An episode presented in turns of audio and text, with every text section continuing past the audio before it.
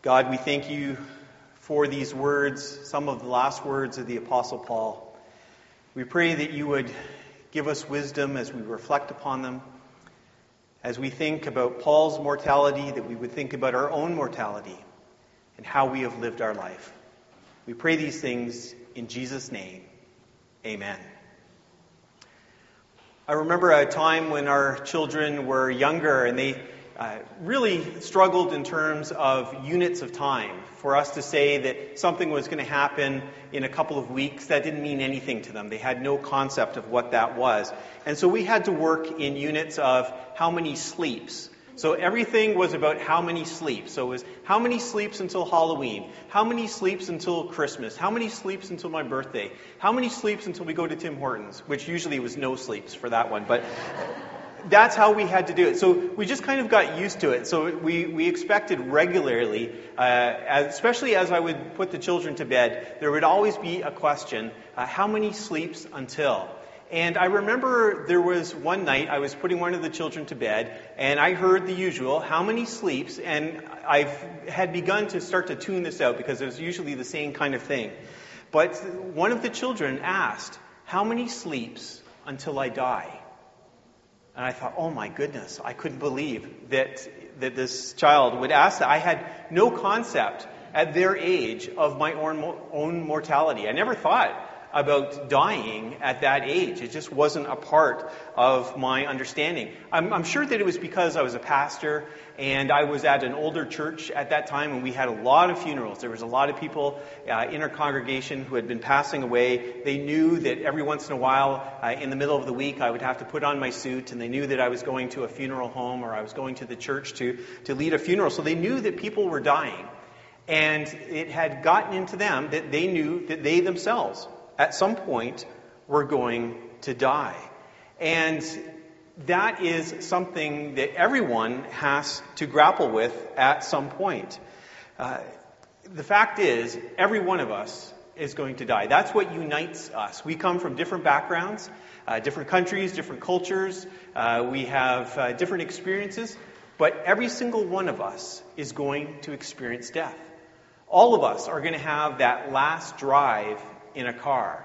All of us are going to have that last meal. All of us are going to have that last hug with a loved one. All of us are going to have that last breath. Now, some people deal with that in positive ways, some people deal with it in negative ways. Uh, Woody Allen is reported to have said that, uh, I'm not afraid of dying, I just don't want to be there when it happens. Good luck with that. The fact is, it's going to happen. Some people uh, really struggle with it. They hold on to life as hard as they can. Others are eager to do it. I remember uh, visiting one lady in a previous church, and uh, she knew that she was near death, but uh, her last times were taking much longer than she expected. And she, she even wanted me to pray that God would uh, take her quickly because she wasn't enjoying being bedridden for those last couple of weeks of her life. We all have different responses when it comes to our own mortality. Uh, the Apostle Paul had to experience this as well. Last week, we looked at 1 Thessalonians, and it talked about how uh, Jesus was going to come back and there's going to be a resurrection. And if you look carefully in that passage, it looks like Paul is expecting that he's going to be alive when Jesus comes back. He's not really thinking he, at that point, which is one of his earlier letters, he's not thinking that he's actually going to experience physical death. He's going to be here when Jesus comes back. But by the time we get to 2 Timothy, which is his last letter, he is realizing that no, he is going to experience death. He has been arrested. He's on death row. He knows his death is coming, and he's reflecting upon it. And that's what we're going to be taking a look at this morning. All of the letters that we have been reading, 1st and 2nd Timothy as well as Titus, are what are called the pastoral letters. And they are called the pastoral letters because we see Paul's pastoral heart. He has been mentoring and discipling these two young men, Timothy and Titus. And he has poured his life into them, and he has tried to develop them as leaders. Now, as he is approaching the end of his own life, he wants to get as much teaching into them as possible. He wants to leave them as equipped as he possibly can. And that's why he writes these letters. And he shares his most intimate thoughts with his friend, Timothy. And we see in this the, uh, the progression of Paul's life. Now, Paul had a difficult life. Even in his Christian ministry, he had a difficult life. He went through all kinds of struggles. When you look at the book of Acts and Paul's conversion, you see immediately God warned Paul what his ministry was going to look like. He didn't say he was going to have this incredibly po- prosperous ministry where he would be the most popular person and people would be uh, paying him uh, tons of money to come and be guest speaker.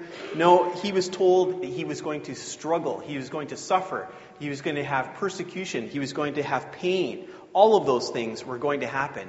And in fact, when you go through his letters, you see that Paul will boast, but he doesn't boast of his achievements. He doesn't go and say, I planted this many churches, or I've done this many uh, uh, speaking engagements, or I've done this. He rather, he boasts in his suffering. He sees that as being important.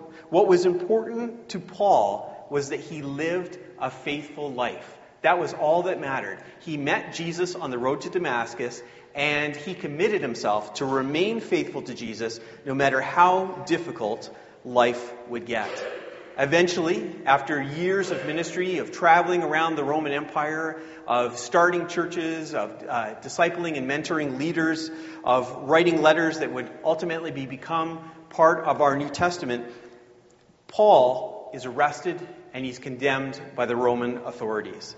And this is in the time of the Emperor Nero. And we know from outside uh, um, historical text that Nero was someone who was uh, persecuting Christians. And there's some terrible stories that we can read in secular histories of what he did to Christians. And he was known to punish them and use them as scapegoats uh, for some of the things that he himself had been doing. And there Paul is sitting in his cell, waiting for death to come. If you were in such a situation, what would you be thinking? As you're, you're sitting in this room by yourself, you know that your days are numbered. What are the kind of things that would go through your mind? Well, for Paul, it doesn't seem to be fear of death. Rather, he takes this as a time to look back on his life not to go over details of uh, what he had done or accomplishments or anything like that. Nor does he compare. We don't see him saying, well, I'm facing death, but you know, at least I had more impact than Peter, James, and John. Uh, at least I was able to uh, raise this much money uh, for the church in Jerusalem. He doesn't go into details like that. Rather, he focuses on the fact that he remained faithful and he uses the images of fighting the good fight, of running the race, finishing the race. He remained faithful no matter what. He wasn't in a competition with anyone else. All he had to do was to remain faithful to what Jesus had called him to do. And when he did that, he fought the fight. He finished the race. He did what he was supposed to do. And that gave him peace. Now, Paul didn't just look at the past of what he had gone through in his life, he was also looking to the future. He knew that something was going to happen after his execution. He was going to face Jesus. He was going to face judgment. Now, that might surprise you to think of the Apostle Paul having to face judgment, but judgment wasn't something that filled Paul with fear. He was confident because he was made righteous in Jesus Christ. He was confident because the Jesus that he was going to stand before is the one who is described as a righteous judge. When we think about standing in front of a judge, that might make us want to, to shake, to think, oh no, the, the judge is out to get us. The judge is just looking for the opportunity to throw the book at us. That is not the case here. This is the righteous judge, the judge that loves us. But the fact is, Paul still has to face Jesus. He still has to answer for the things that he has done. Not that he has to fear whether he's going to spend uh, eternity with Jesus, but he has to acknowledge what he has done with the resources and the opportunity that Jesus gives him. And Paul looks forward to receiving the crown of righteousness. And the thing that stands out to me in this passage is he doesn't say, I get the crown of righteousness because I am the great Apostle Paul. Rather, he says that I receive it, but not only me, all of those who have longed for the appearing of Jesus. The crown of righteousness are not for the elite Christians, not for the best of the best. Rather, it's for all who have followed Jesus. We all will stand equal with Paul in front of the righteous judge. Now, that was Paul's experience. What about us? I'd like to say that it is important for us how we live our life. And some people uh, push this. They think well, we shouldn't even be thinking about those things. Uh, Christian teaching is that we are saved by grace, so it doesn't matter how we live. But that's not what the Bible says. Yes, we are made right with God. We are adopted into his family by faith, not by how much we achieve. But how we live really does matter. Just recently, uh, my son and I rewatched the movie Saving Private Ryan, and maybe some of you uh, had seen that movie. If you haven't seen the movie, uh, it takes place during World War II, and, uh, and the events are around D-Day. And in it, there's a family, and three brothers are all killed at the same time, and there's a fourth brother who's still alive. And the United States government wants to get the fourth brother home because they're, they're sending three letters to this mother saying, Your three sons are dead. And they don't want to send a fourth letter. And so they send in a team to try to find this Private Ryan so they can get him out of Normandy and get him back to the United States safe to his mother. And so this team of people of soldiers are going and they're looking behind enemy lines trying to find this Private Ryan. And eventually they do find him, but most of that team ends up getting killed in the attempt. And even the captain who's in charge, uh, he's mortally wounded. And he grabs a hold of Private Ryan and he says to him, Earn this. Earn this. Now, he was rescued not because of anything that he had done himself. He was just this guy. And it was chosen by the United States government that he would be rescued and sent home. But there was a price that was paid for him to receive that. And this captain wanted Private Ryan to earn the sacrifice that had been offered for him. And then the movie fast forwards to present time, and you see an elderly Ryan uh, standing in front of the grave of that captain, and his wife is with him. And uh, he, he rushes to his wife and says, Tell me that I was a good man. Tell me that I was a good man. He wants reassurance to know that he had earned the price that was paid for his life. Well, that's a similar image to what matters for us. Uh, we are not saved because of what we have done or what we have achieved, but a price has been paid. And we need to reflect that in some way in the way we live. We cannot look at a crucified Jesus and say, well, isn't that nice? He did that for me. I'm just going to live my life the way I want it. Rather, we need to reflect that. Paul, elsewhere in his letters, uh, talks about the importance of offering our bodies as a living sacrifice, meaning every day, uh, every moment that we live should be an act of worship. How we treat another person, how we help people in need, uh, the words that we say, uh, the, the ways that we build people up, all of that should be a part of the living sacrifice. Have you ever used your imagination to think about yourself on your deathbed, just to imagine what that is like. I've actually sat at the deathbed of many people. And in those moments, it is really normal for us to think back over our life and say, oh, okay, I have regrets about this, and I wish I had done that, and I wish I had done this.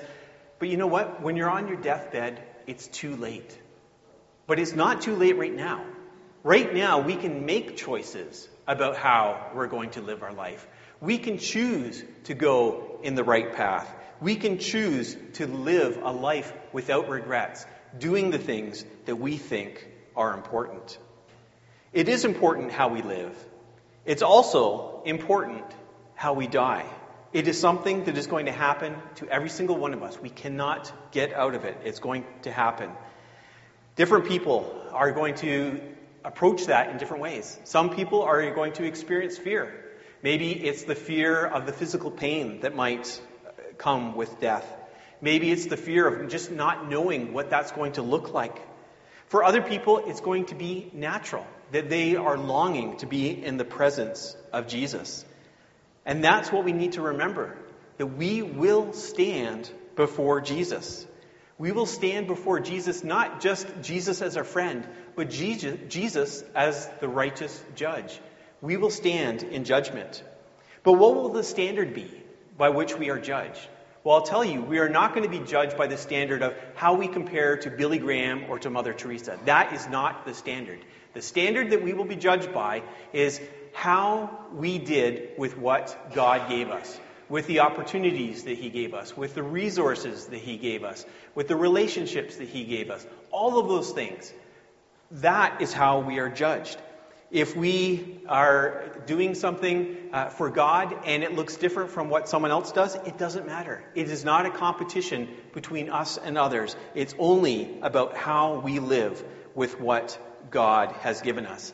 Now, some people have looked at this passage and other passages like this and have come up with elaborate descriptions of heavenly rewards. And I've heard teachings about how uh, when people get to heaven, some people are going to have a little shack and some people are going to have a huge mansion and all this and that. And some people are going to have literal crowns with, and the more jewels you have based on, on how much ministry you did and how effective you were. And I'll tell you, I am very, very skeptical of that. I really don't see how that fits with the overall message of the New Testament, and that we are all one in Christ. We are all on the same level, that we are not going to stand uh, before God uh, far below the Apostle Paul or anything else. We will just be there as children of God. That's my belief. You can, you can uh, argue with that if you want, and you're, you're, you're welcome to disagree with me on that. But I would say that the, the message that Paul is trying to get across here is that there is a crown of righteousness that is offered to us. And that righteousness is not reflecting how good we are, but rather the righteousness that we have received in Jesus Christ through what he has done on the cross. Now, you may have absolutely hated this message. You might, have, might be thinking right now, why are you talking about this? I want to ignore the idea of death. I don't want to think about it. It is depressing. Well, I'm sorry, but the fact is, every one of us, every single person in this room is going to die one day. It is going to happen. The Apostle Paul, he knew that. He was facing that. And he could say in confidence that he had fought the fight, that he had finished the race. Can we say the same thing? Don't wait until your deathbed to realize wait a minute, I should have done this, I should have done that. I should have uh, uh, made those relationships right. I should have helped that person in need. Uh, I should have spent more time in God's presence. Don't wait for that. Now is your time to make those decisions. The Apostle Paul was able to look at his death and to be at peace. Can we have that same peace? Let us pray. God, we thank you for the Apostle Paul. He served you, he was faithful to you. He used the resources and the opportunities that you gave him for your glory. Lord, we are not the Apostle Paul. We might feel like the things that we do cannot compare, but that's okay because it isn't a contest. We are only called to be faithful to what you have given us. Lord, I pray for those who fear death, that you would give them peace and help them to understand the importance of living each day for you and having confidence that one day we will stand before Jesus not in fear, but in confidence in who we are in Christ. We pray these things in Jesus' name, amen.